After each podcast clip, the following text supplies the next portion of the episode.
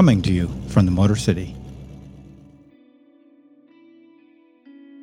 Hello, and welcome to Detroit's Daily Docket.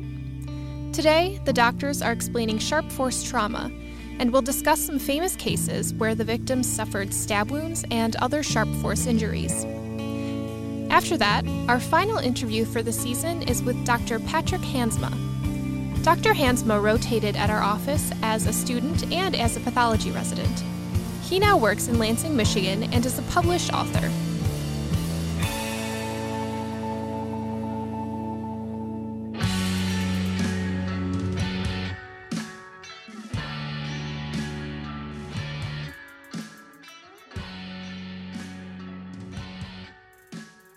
Hello, and thank you for coming back to Detroit's Daily Docket.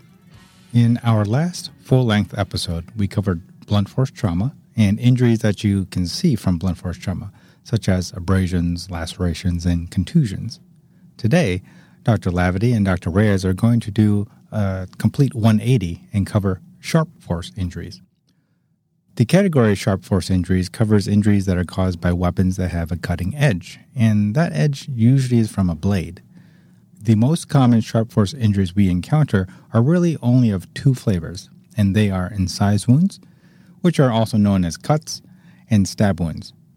Although there are only two realistic types of wounds from sharp objects that we encounter, there are a surprising number of fallacies out there about these injuries. In this episode, we discuss the wounds that sharp objects can cause and dispel many of those myths as we go along. Also, we'll review the autopsy findings of four famous stabbing deaths. With that said, I'll hand it over to Dr. Reyes. Let's start first with the weapons that create these injuries. Knives are the most common tools that create incised wounds and stab wounds. Knife blades have a point, which is the part of the blade that pierces the skin, and a tip, which is the front quarter of the blade. There's an edge, which is the cutting part of the blade, and a back or spine, which is the opposite edge of the blade. There is a guard which keeps the hand on the handle, and there's the grip, which is where the knife is held.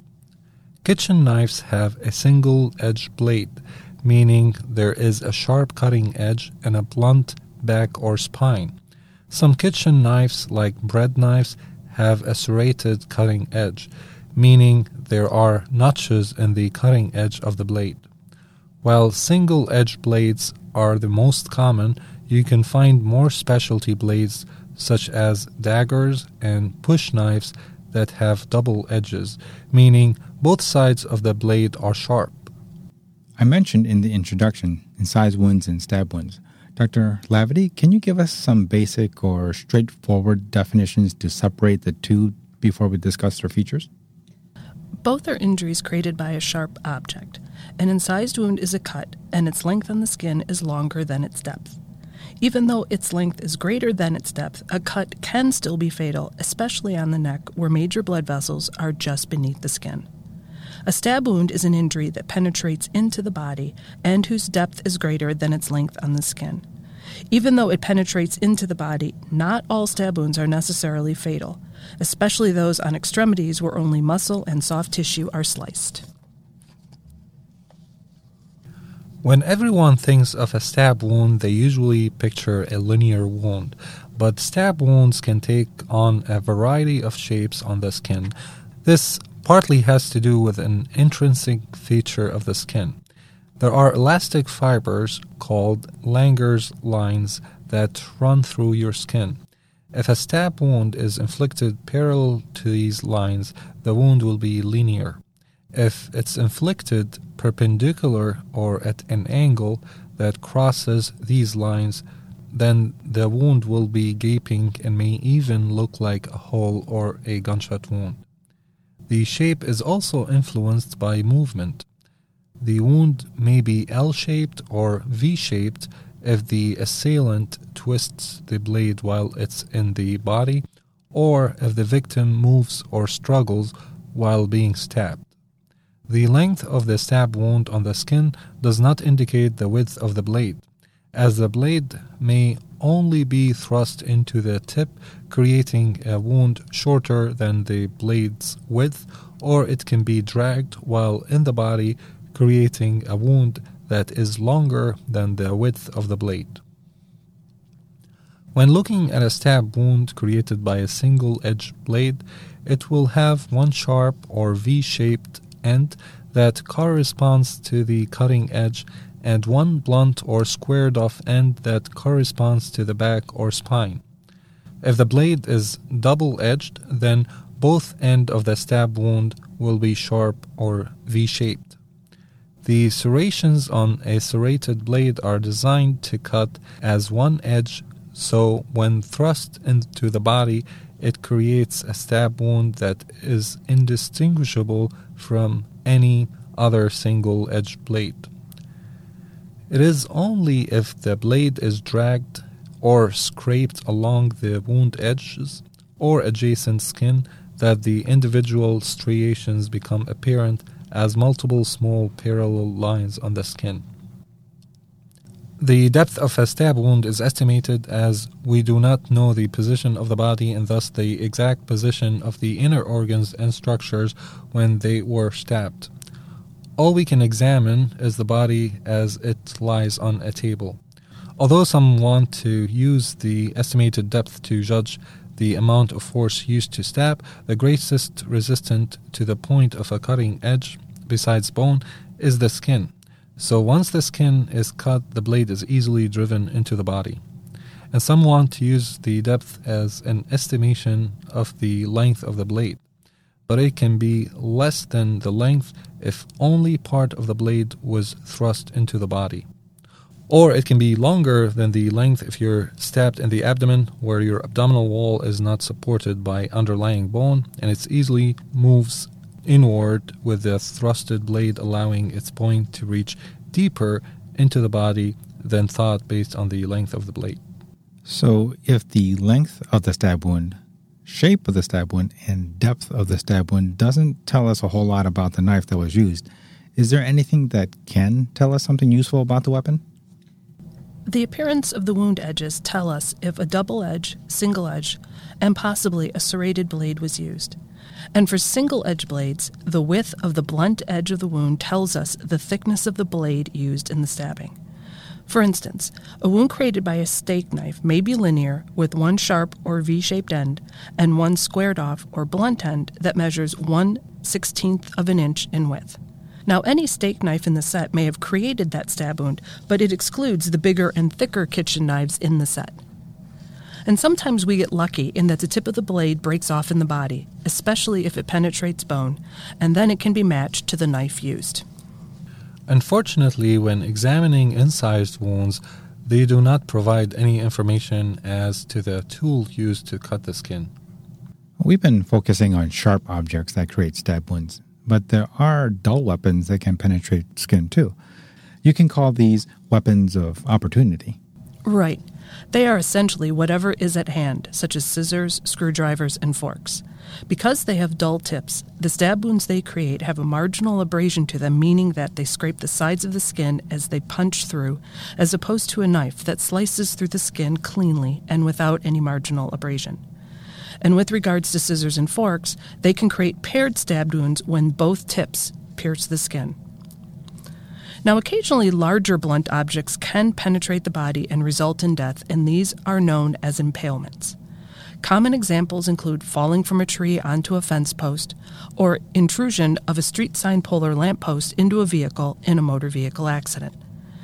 Because these are large, blunt objects, they do not ordinarily penetrate into the body, and the deaths associated with them are due to being struck by them. But acceleration of either the body in the case of falling from a tree, or the vehicle or the pole in the case of a motor vehicle accident, gives these blunt objects the force they need to penetrate into and impale the body.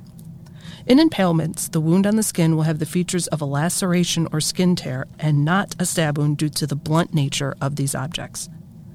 And if you are further interested in impalements, we invite you to Google a publication of ours called Horticultural Homicide for more information. A lot of the traditional thinking regarding the manner of death with sharp force injuries may lead people to think that the distinction between them is fairly cut and dry. But in reality, when you are trying to decipher if the injuries are self inflicted or caused by another person, there is a significant overlap, and oftentimes such cases are ruled indeterminate. What are some of the thought processes or algorithms that the two of you use? Well, the first thing to consider is the number and location of the wounds.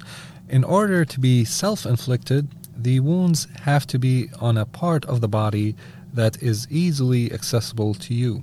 Stab wounds to the back are clearly not self inflicted, but wounds to the face, neck, chest, abdomen, and extremities can be. Traditionally, locations such as the chest or neck were favored for suicides, but large offices like ours have seen suicidal stabbings involving every part of the body. Some sources state that in suicidal stabbings, one tends to pull away or remove clothing to expose the area that they are going to stab. We here at the office have not seen this trend. Our suicides tend to inflict their fatal injuries with no regards to clothing. Multiple wounds seemingly indicate that they were caused by another person, but that is not always the case. We follow each wound track to determine if the wound could be fatal, and if so, how long could someone survive with it before losing consciousness. Most cases of multiple homicidal stab wounds have a few fatal wounds that penetrate deep into the body and involve vital structures, and a few wounds that are more superficial with only soft tissue injury and are thus potentially survivable. This is likely an indication of the struggle between the assailant and the victim. But suicidal stabbings can have multiple wounds too, and they frequently do. Most cases of multiple suicidal stab wounds have at least one fatal wound that penetrates deep in the body and involve vital structures, and a few wounds that are more superficial with only soft tissue injury and are thus potentially survivable. This is an indication of hesitating while starting to stab oneself until you finally thrust the blade in deep enough. And we have to make sure that given the number and nature of fatal injuries that they could have been self-inflicted prior to passing out. Another thing to consider is the presence of other superficial cuts around the wounds. In suicides with, say, wounds on the neck or arms, there are frequently more superficial cuts on the surrounding skin as you sort of seesaw back and forth with the blade until you get the will to cut through the skin. These are known as hesitation marks. In homicides with, say, wounds to the neck, you can also see small superficial cuts on the surrounding skin as the assailant seesaws back and forth with the blade to invoke fear or get the victim to submit before they cut through the skin. In these cases, the scene investigation and circumstances surrounding the death are vital in correctly identifying such marks and the manner of death.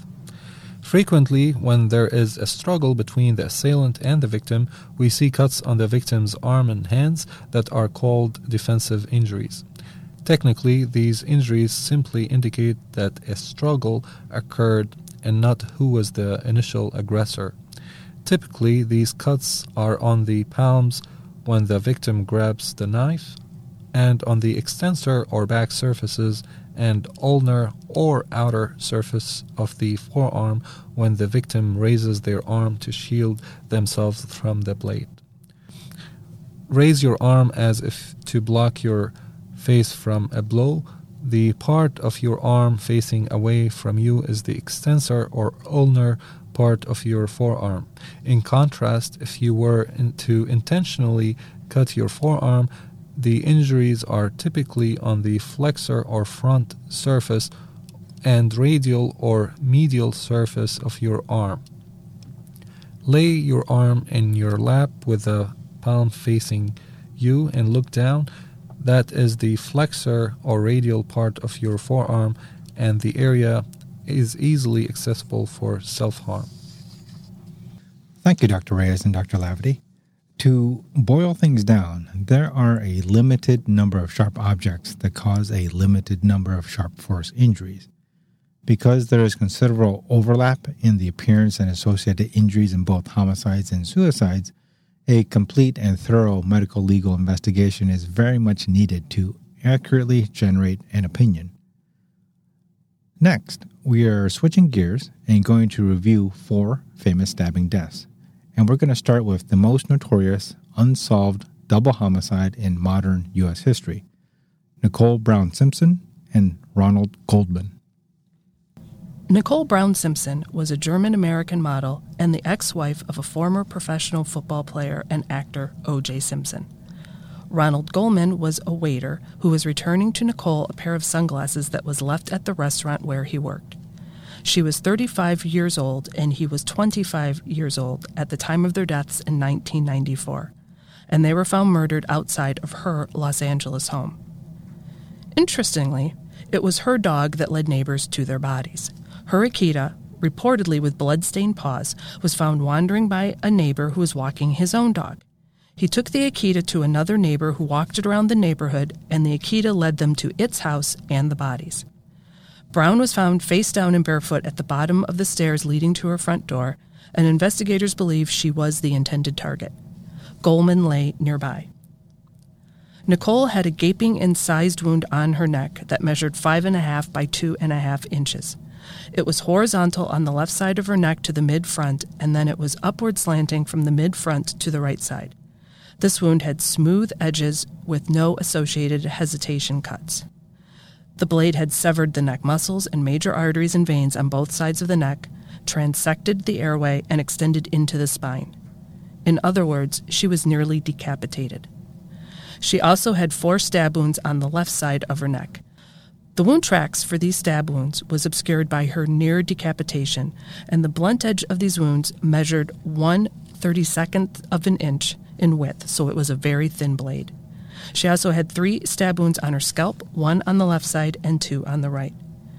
She had a few defensive type injuries on her hands, consisting of cuts on her right index finger and back of her left hand, and small abrasions on her right ring finger and back of her left hand. Other injuries included a bruise on the right side of her head and abrasions on her right temple and left upper back. Her cause of death was ruled multiple sharp force injuries and her manner of death homicide. Ronald had complex sharp force injuries, meaning that they were a combination of stabbing and cutting, and these were on both sides of his neck. The one on the left side measured three inches long, and the blade extended for four inches through his neck at an upward slant, severing the neck blood vessels before the blade itself actually exited his neck behind the ear. In between these wounds on his left neck were two additional long incised wounds, and two additional small cuts were on his left earlobe and the scalp behind the left ear. The wound on the right side measured five eighths of an inch long, and the blade extended for two inches through his neck at an upward slant and injured muscles and soft tissue only before the blade exited on the back of his neck. Superficial cuts extended from the edges of this exit stab wound. He also had an additional four stab wounds on the right earlobe, right and mid back of the scalp, and had more than nine incised wounds on the front and right back of the neck, the right side of his face, and the left ear. He also had an additional six stab wounds on the body.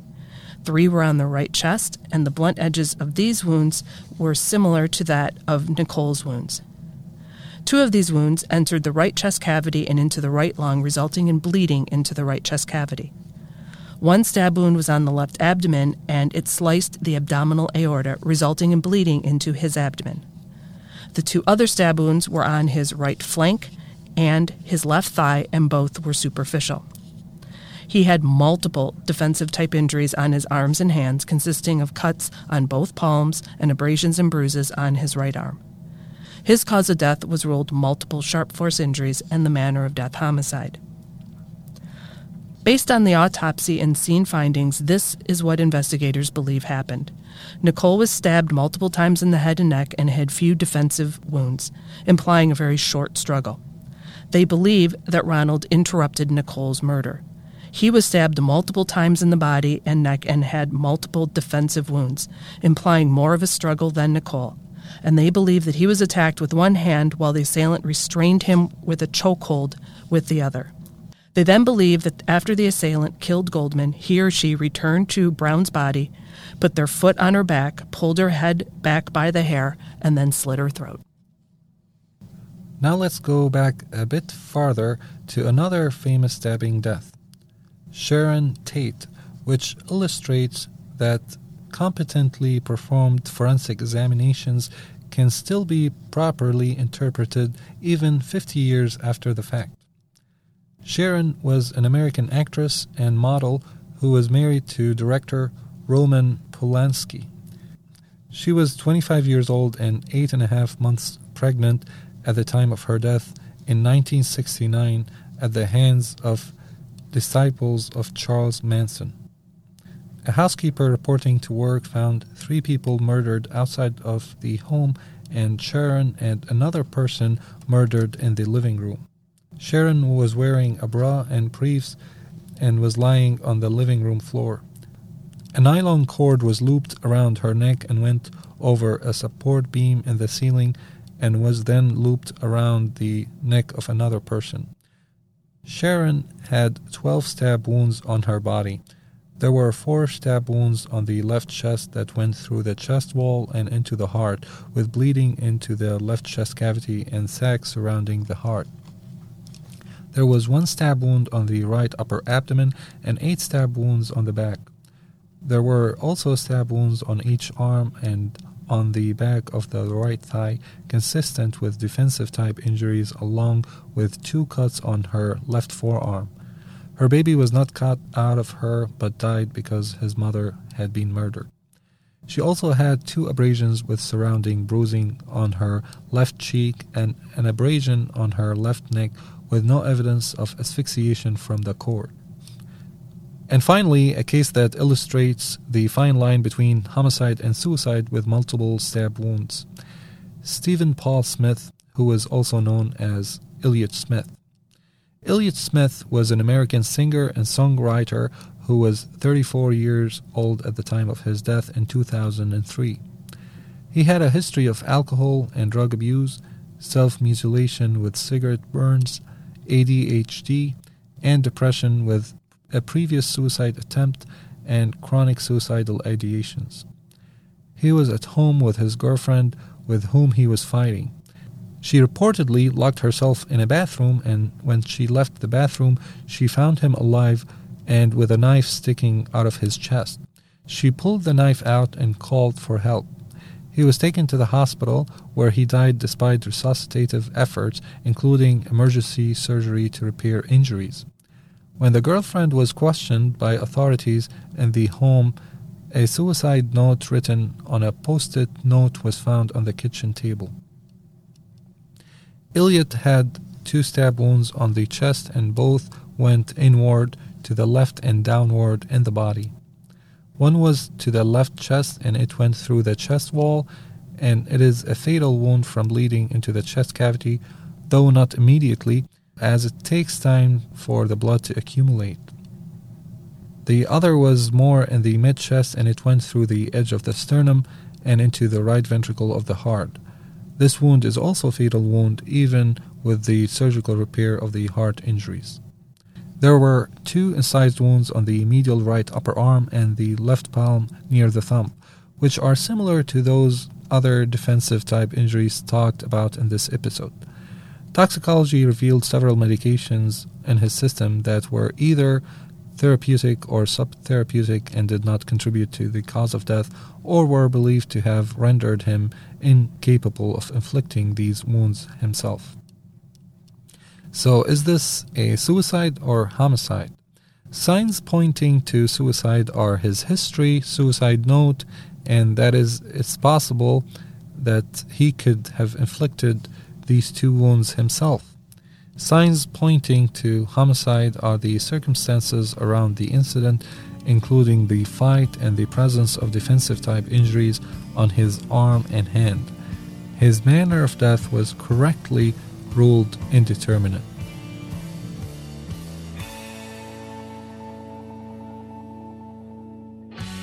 Okay, welcome back. We have a special guest with us.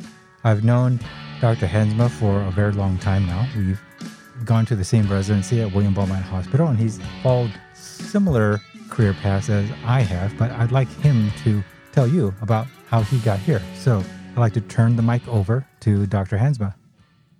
Thank you, Dr. Sung, for having me in the studio today. This is uh, a great honor and a lot of fun. Um, I started off uh, actually at Michigan State University. I believe you were a Wayne State grad, if I'm Yes. not mistaken. Yep. Uh, but Michigan State, and then on to Beaumont Hospital just a few years after you for residency in anatomic and clinical pathology. During both my med school and residency interval, I had the opportunity to rotate down here as a uh, medical student and resident in forensic pathology at the Wayne County Medical Examiner's Office and had a tremendous exposure to forensics that I think probably is unrivaled for certainly any other medical student and possibly any other resident, which prepared me beyond words to go on to my fellowship in forensics in Cleveland at the Cuyahoga County Medical Examiner's Office. Uh, where I gathered more mentors in addition to yourself and, and Dr. Hlavaty here in Detroit, Dr. Felo, Dr. Gilson, Dr. Dolinak in Cleveland, among many others, uh, trained me well, and I was very blessed to see a very different operation and setup in Cleveland compared to Detroit. And, and in fact, I do encourage anybody looking at a career in forensic pathology that's had exposure to one office try your hardest to to go to another office when you have the opportunity and see how things are done because there are many many ways to skin this cat and I have been very blessed to see that both in my training and now in my career and so here I am practicing Yeah, I think that's pretty common in the field of medicine where if you have, or sorry, early on in your training, if you have the opportunity to go to different offices or different hospitals, it's always encouraged because you're right. Nobody does it the same. And it's not necessarily right or wrong, it's just a different way of approaching. exactly Yeah. So if we back up a little bit, when you are choosing your your residency for pathology, what sorts of decision making processes did you go through? Well, I was most eager to stay here in Michigan, and I did cast a pretty broad net. Backing up a little, I am an osteopathic physician, and we are a true minority in pathology. And having separate board exams that are our licensure exams, I also had to take the USMLE or the MD exams to make myself a competitive applicant, being compared to a pool that was 99.9% MD applicants, and then cast a very broad net interviewing uh, all over the Midwest and New England, and then made my selection based off from both my prior contacts, um, where I had rotated as a med student, plus non professional components, which was personal life. My wife and I, both being from Michigan, I most strongly wanted to stay in the state. And uh, for me, uh, my only family member who was living in the metro Detroit area was my brother, and he had his first child shortly before uh, I started the interview season for residency. And when it came down to it, my first two choices were Northwestern University in Chicago and Beaumont Hospital. And I changed those two on my rank list. One and two flip flopped them a thousand times uh, before I finally settled with Beaumont as my number one choice and was fortunate enough to match into my first choice uh, and stayed here. And so I could be close to family and be able to continue to be a support system for my brother and his wife with their first child. So there's a intricate dynamic between professional components and personal components and every individual is going to do it differently and it's the only advice I can give is just follow your gut a little bit and things that seem like oh there may be problems in this program or just my personality is not flush with the personalities that I met in that department trust those things and make your choices based on that Yeah, it's really hard to know un, until you're actually in that spot where you're working with those physicians. And for those people that are currently in residency and maybe they are second guessing themselves as far as is this the right program for me, there are always options. I recommend talking to your program director and just having open, honest discussions about how your training is going. Now, something that I found at Beaumont was that all of the staff there was very open to how I wanted to formulate my education. They were very open to me pursuing forensic pathology. I didn't receive much resistance to that. I know that's not always the same in different programs, but that's how it was for me. How did you experience that? yes Beaumont is very forensic friendly I was kind of a fly on the wall for a conversation between the program director, Jackie Mackness, and the then department chair of anatomic pathology, Dr. John Watts. Uh, I was in the uh, fluorescent microscopy room right outside one of their offices, and they didn't know I was there. And it was right during match season that Dr. Watts approached Jackie about the candidates, and he asked her, what is it with this program and all the forensic pathologists that we keep matriculating? and and it's she didn't have an answer, uh, but it's true. Beaumont has been very forensic friendly. They have not looked down upon us forensic pathologists and have encouraged us, you know, to to pursue it with gusto. And they don't uh, view that as any negativity on your application to their program. And as long as you perform well in all your other service rotations there, they're never going to look down on you for your career choice. And so that, that was wonderful. And they were very supportive. And um, I, frankly, I'm just grateful for the opportunities I had, and that, that was where I trained. Mm-hmm. Now, you rotated here at this office during residency and also actually previous to pathology residency. And you did your fellowship at Cleveland. If you were to build your ideal forensic pathology fellowship, what are some of the things that you would look for?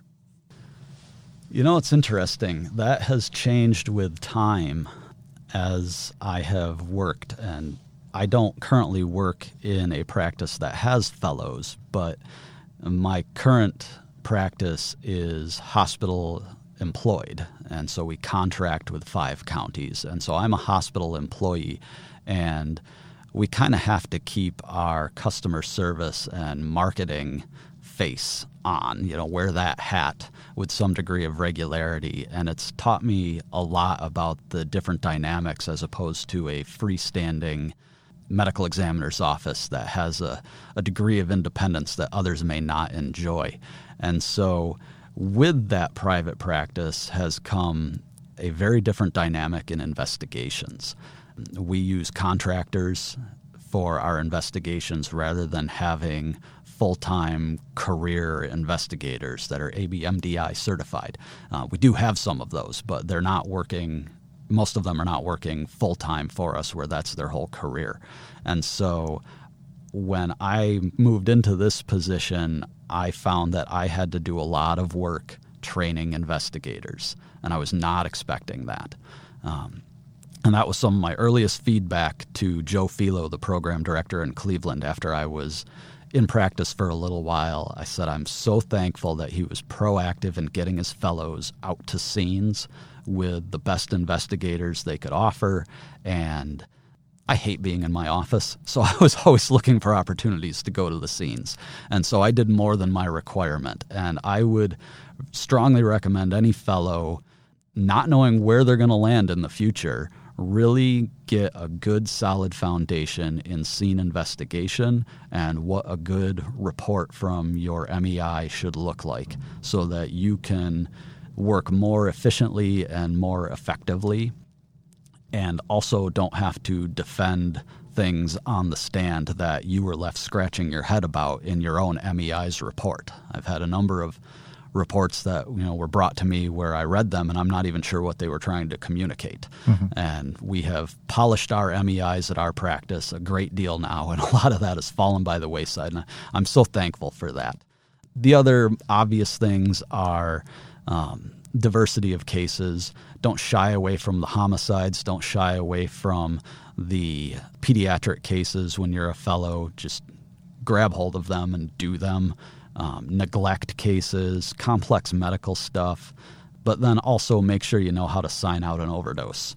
You know, if you go someplace that is just going to say, well, the gunshot wound cases are fellow cases, and you do 180 gunshot wound cases, do you know how to interpret a methadone intoxication case, which that's you know toxicology's bread and butter forensic pathology. So seek those out. Um, I think you bring up very good points.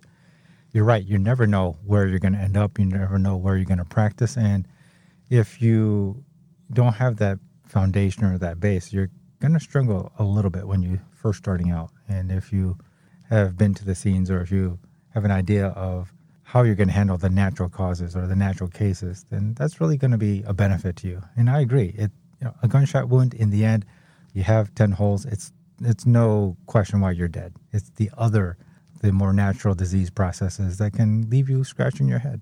Absolutely. You know the. Uh, thing that will teach you the gaps in your knowledge most quickly is having to turn around and teach those subjects. And so when I found myself having to train investigators, I learned what I really did or did not know about how a scene should be processed. Mm-hmm. And the same will come true for any autopsy that you do, is if you have to explain it, say, on the stand, uh, you will rapidly learn how well you're practicing. Mm-hmm. So, how long have you been a forensic pathologist? Uh, let's see. Uh, I finished my fellowship in 2016, so I'm four years into my practice. And if you could look back to Dr. Hansma on day one of practice and now, what would you tell him? Wow, that is a really good question. I have not thought about it in that terms. Um, uh, there are so many lessons that I'm still learning. I think I'm still young enough that I'm not even fully sure how I have evolved as a practitioner yet. I will say that I still enjoy actually doing autopsies. That's still my favorite part is actually doing the dissection. And I, I mentioned I don't like my office. I would rather be in the morgue cutting. And, and, I guess if I were to look back on myself four years ago, I would encourage myself by saying, don't worry, four years from now, you're still going to love it. Mm-hmm. Uh, because I have had days where I've come home to my wife and said, I don't want to be a forensic pathologist anymore. And and by the time I get a good night's sleep, when my kids allow it, which is seldom, but when I get a good night's sleep and I'm refreshed in the morning, I love my career again. But mm-hmm. there, there are some long days and some difficult days, and uh, some days are frankly confounding, where mm-hmm. you walk out and you're not sure what just happened or what you even accomplished. You know you worked hard, right. but nothing got signed out, and you're you're left scratching your head with what did I just do with that entire day. Mm-hmm. I think as you get on in your professional career, the normal progression is to take on more administrative roles, and something that when I talk to various administrators, something that they always say is that they really miss being in the post room, really miss having their hands on the organs and uh, they're stuck in meetings all the time and that's really not what they originally thought that they would be doing. So you know hold on to that love of the autopsy. It's, yes. it's, it's really important. Yes. So now that you're four years in i know that you are actually incredibly busy. Can you tell us and the readers no can you tell the listeners what you've been up to? Uh, well um, as you mentioned, readers, uh, I'm writing a lot. Um, I have finished and published my first novel, which, as it stands right now, is my only attempt at fiction. Um, I have almost a dozen other nonfiction books that I have in the works in various topics. Uh, but I started writing that novel all the way back in medical school, and it kept getting pushed to the back burner. Uh, you know, as, as, you can recall how busy you were in your medical training. Um, so it took 11 years of actively writing that thing before it was finally completed. But about two years ago, I finally just said, "I'm finishing this thing," hmm. and and I I'm go I have been quote writing a novel you know for a decade and i want to have written a novel.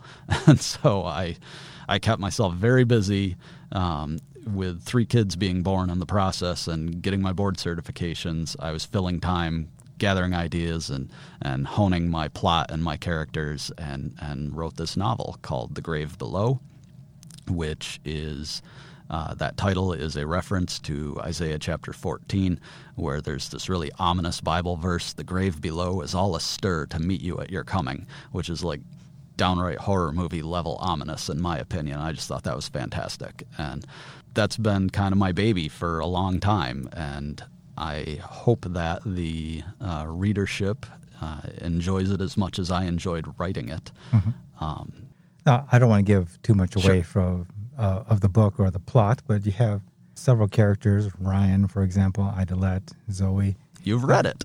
Oh, I have the book. It's in my office. Lots of people have the book but have not read it. Something that I am no good at is actually writing. It takes me forever. Hmm. Where did you find the time to? I know you said you've it's been evolving over a decade, but it still takes a lot of concentration, a lot of time. Uh, where do you have that time? I did a fair bit of it when my wife would take the kids to visit the in-laws. You know, if she'd be out of town with the kids, and I, if I had an, an evening free, I would say, "I'm not gonna, I'm not gonna watch a movie. I'm gonna sit down and write."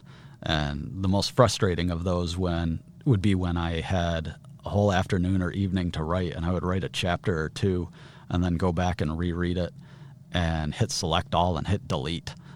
it's like that was terrible, you know, and that was, you know, four or five hours, whatever it might have been, of just writing, writing, writing, and and it's gone, and hopefully appropriately so. But I uh, I was motivated by the fact that I was running out of things that I enjoyed watching. Also, I'm a big horror movie fan, and I realized how much I was starting to despise the horror genre, and was starting to think to myself, at least initially when I started writing this, that I felt like I could write better than mm-hmm. what I was renting. And so I gave it a shot, and I was pleased with what was happening. So a lot of it was just that time that you have where you're going to let yourself have some downtime and veg and watch a movie. I didn't watch somebody else and and allow someone else to entertain me. I tried to just take that time to entertain myself. Hmm. I had a lot of fun with the writing process. There is an interesting phenomenon that I have noticed happens and maybe I'm the only one who's psychotic enough that this happens to, but I hope it happens to other authors is that I would sit down to write a chapter with a plan of what I wanted to happen and then I would find myself behaving more as a transcriptionist mm-hmm. than a writer. And I was just following my characters, and it would come out totally different. Things that I needed a character to say or do, they ended up not saying or doing because they did it all on their own, totally different than what I planned. And I'd get to the end of the chapter and be like, wow, that was different. Now I got to write a whole nother chapter to dovetail into this because I wasn't planning any of that. Mm-hmm. And so it, it really was kind of just watching the characters do their own thing, which proved to be a lot of fun. And I didn't go into this as a novelist. you know, I don't have a degree in literature. I don't. I took some writing classes in high school and college, but um, I would encourage anybody that thinks that they have an idea, go ahead and try and write it and see how much fun the process actually is. So when you first started, no, okay, not first started, but when you were developing the plot in your head, did you have the end figured out and just had to fill in the middle, or did as the book evolved, the ending change? the ending changed a couple times as the book evolved. It um, a lot of things changed many times over as it evolved, including a lot of the characters' names, which got very confusing as I was writing because I'd forget. And interestingly enough, as I changed characters' names, I felt like their personalities changed. Uh, I don't know why that happens, but it does. When I would rename a character, I just would kind of decide, I, I don't like what I named this person. I don't think it fits what I've been doing. And I'd think up a name and rename them, and then I would find myself immediately thinking about them as a different person than the character I had been writing. And so I would find I had to chase that phenomenon with different activity within the book. And so now the plot is changing. Um, the book is set between or alternating between the 16th and 21st centuries. And so there's really two parallel stories going on back and forth between each other. And both those plot lines changed a lot. And there were many times where I would sit down having to write, say, a 16th century portion. And I would just look at it and say, ugh, I'm not feeling it. And so then I would try and write the 21st century portion. So I'm just, I don't know, kind of like when you sit down for to watch a movie and you say, no, I don't want a horror movie, I want an action movie. Mm-hmm. And and I would sit down and say, I'm not in the mood for a period piece. I'm not going to write this. And so sometimes it was very forced, and other times it was just following the character's lead and seeing where it landed. And in, on the whole, I'm pleased with what eventually happened, and the feedback has been positive for the mm-hmm. most part. But maybe everybody's just being polite.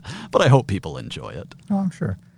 Now, I think with a lot of writing, the the genuine nature of it comes out when you are putting some of yourself in. Now, once again, I'm not going to go into the plots too much, but I think some of who you are came through, at least some of your background came through in the development of one of the characters. Yes, yes. I put a number of superficial things from my youth on the character Ryan.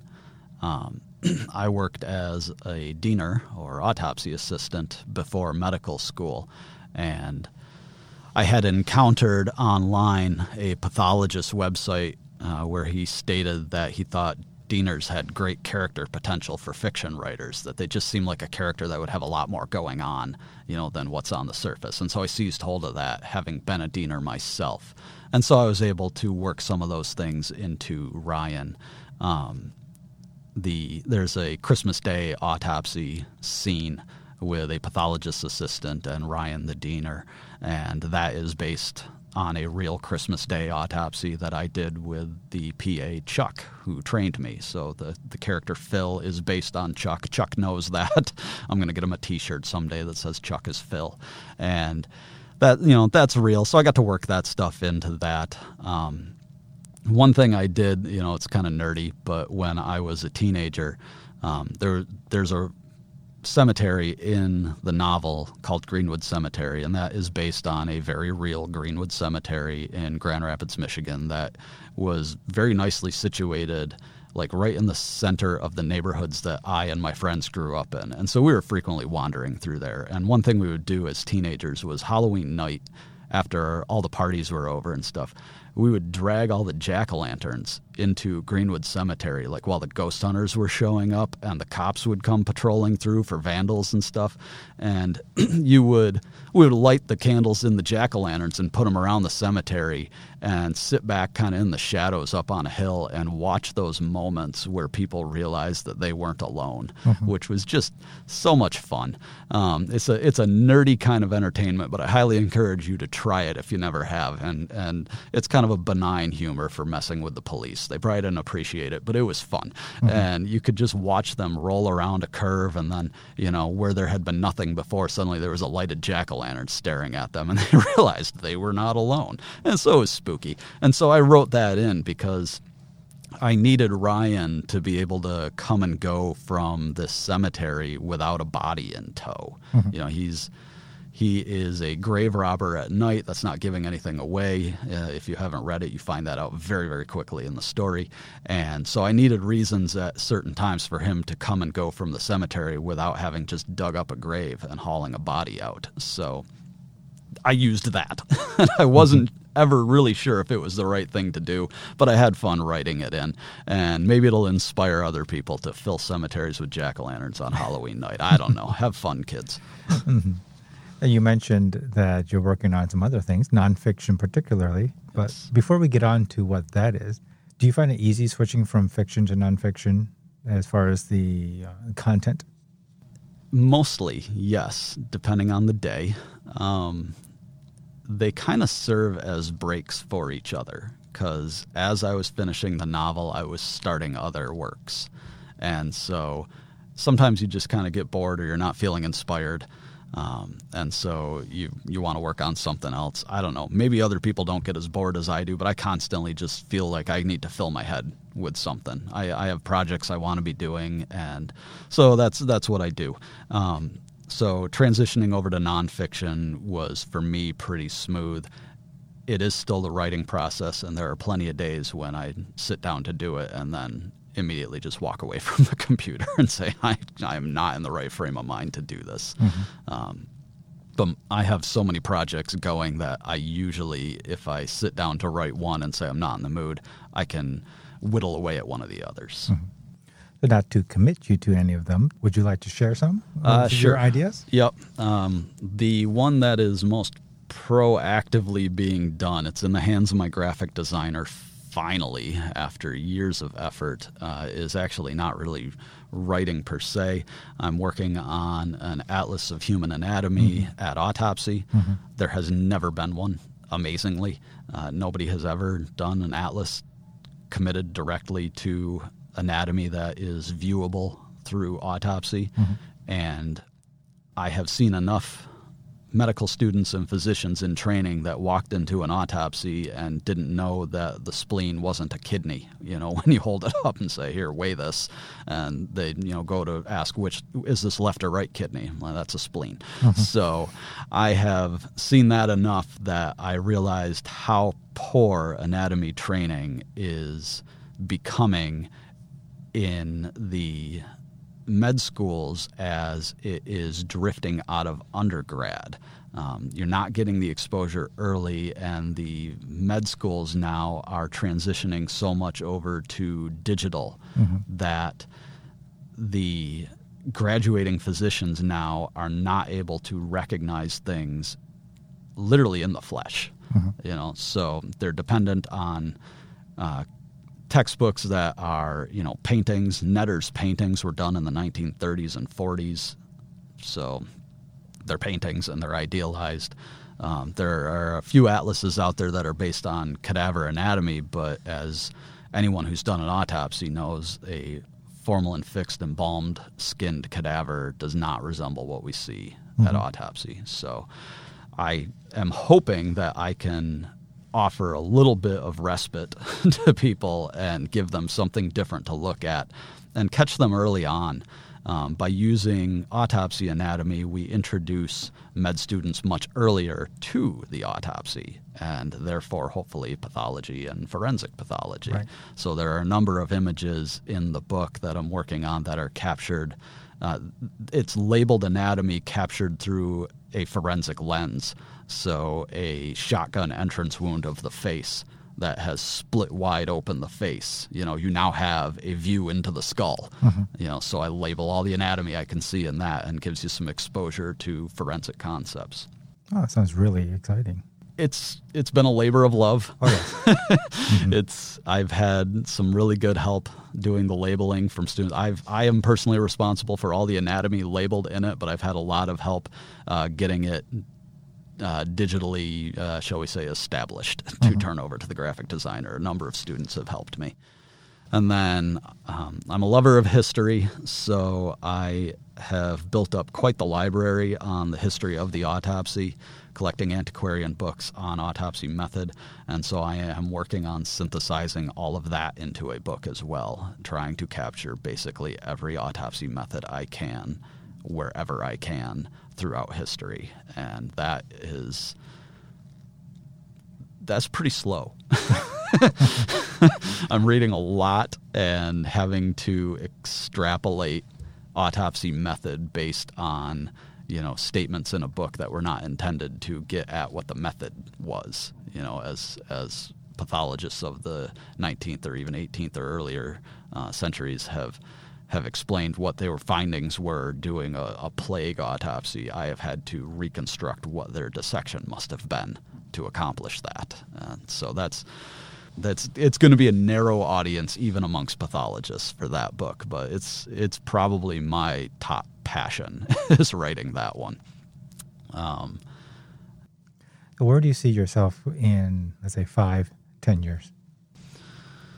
Uh, well, if my kids have their way, I'll probably be dead because I have three boys, all below the age of eight, and they are aging me at a rate that I cannot hardly believe. Um, that third kid, you know, two kids we could handle, but when you have three kids, you you and your wife go from you know you're you're no longer playing man to man you're playing zones. And it does you in uh, but they're a real blessing. Um, so you know in in a few years i'm hoping i have the most difficult of my projects as far as book writing. I hope i have those done and i can finally just scratch those off the list. Um, i'm not currently interested in transitioning into anything administrative in my career. You know, we mentioned that topic before. I still love just being in the autopsy room, doing the work there. Um, would I turn down such an opportunity if the right one came along?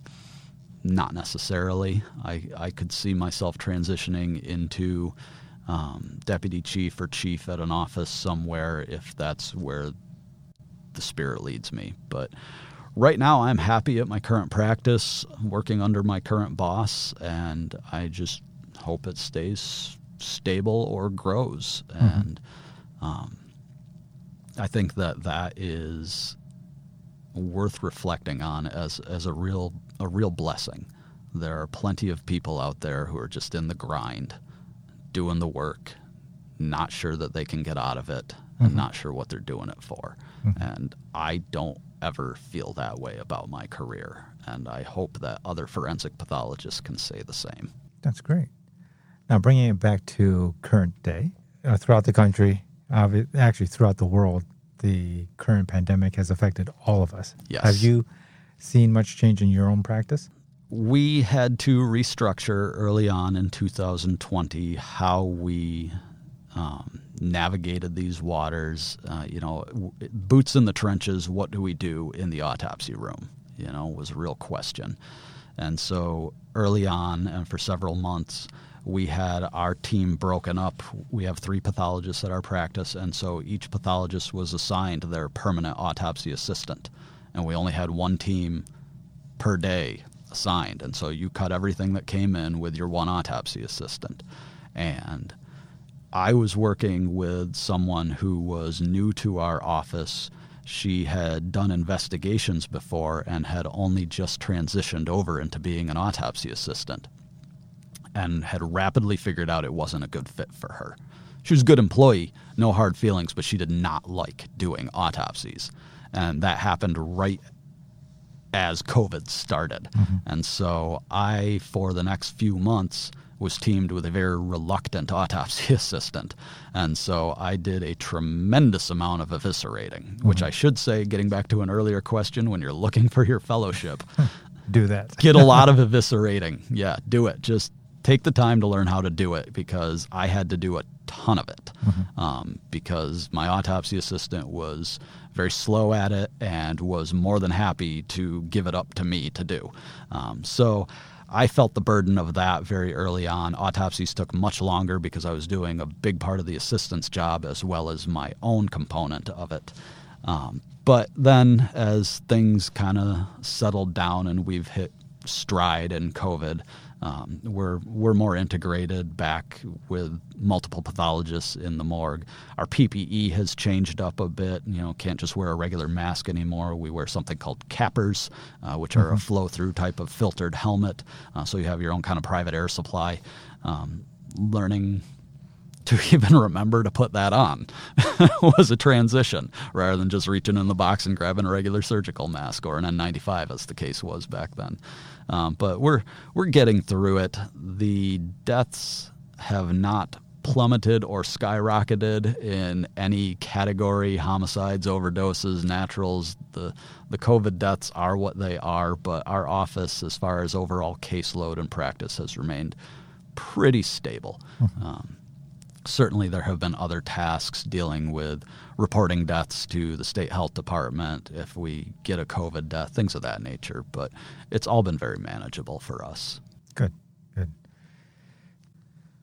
So now that you've had a taste of the pandemic, you are a published author with numerous books in the works and working as a forensic pathologist. Dr. Hansma, if you had to choose I know you're only four years into your practice. Would you do it again? Yes, unequivocally, yes. Um, that's an easy question for me to answer because I went into medicine specifically to do forensic pathology. I picked this all the way back in high school uh, when I first heard about autopsies and forensic pathology. I didn't know it was a thing until my senior year of high school. I heard those words, found out what they were, and just thought, holy cow, they pay people to do that. And so it's been my career goal since I was 17.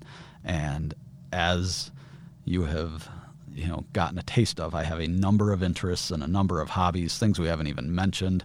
Uh, play progressive metal guitar. Um, I'm learning biblical Hebrew. I do all sorts of uh, astronomy, all sorts of stuff, and none of them could I do as a career. They're fun to dabble in, but this is the only thing that I had true aptitude for and true passion for that I could ever do as a career and do it my whole life. And I tell students or anybody else who asks me when they are considering going into medicine, I tell them to take a step back and look at your interests and think what you could or could not do without. Can you live the rest of your life and look back and say, no, that's fine that I never went into medicine? If you can do that, I would recommend don't go into medicine, don't take on the student loan debt. But if you have that drive where you would say, looking back, I will always wish I had done it and should have, then do it. Uh, and more specifically for forensic pathology, well, well, truly, generally, you can't practice medicine as a hobby, right? You can do all your other interests as a hobby, generally speaking. You can't just, I couldn't go be a PhD in dead languages and study biblical Hebrew and then practice medicine and do forensic autopsies as a hobby. Mm-hmm. Can't do it.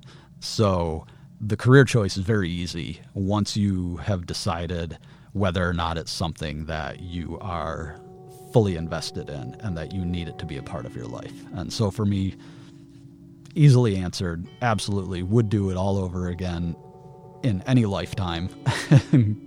I wouldn't even have a choice. I'd have to do it to even earn a paycheck. So I'm glad that I found it and it found me and it clicked in 2001 when I was uh, right out of high school and took my first job as a diener and did my first autopsy and said, "Yep, this it. is it." and it's it's been a, a interesting and winding road since then.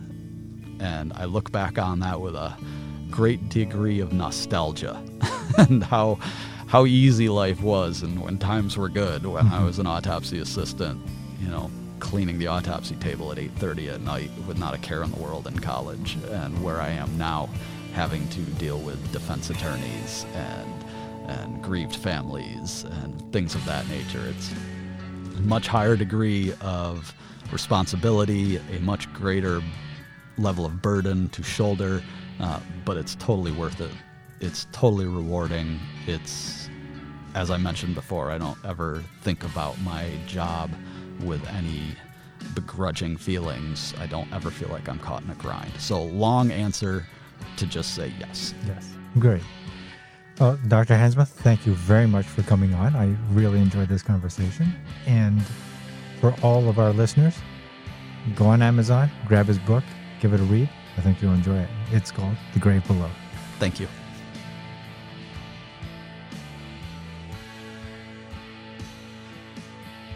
Thank you for joining us on Detroit's Daily Docket. Follow us on Twitter and Instagram at Detroit's Daily Docket. Our theme song is Living by Read the Sun, and our podcast cover art is by Hollow Wicked Prince. Thank you for listening.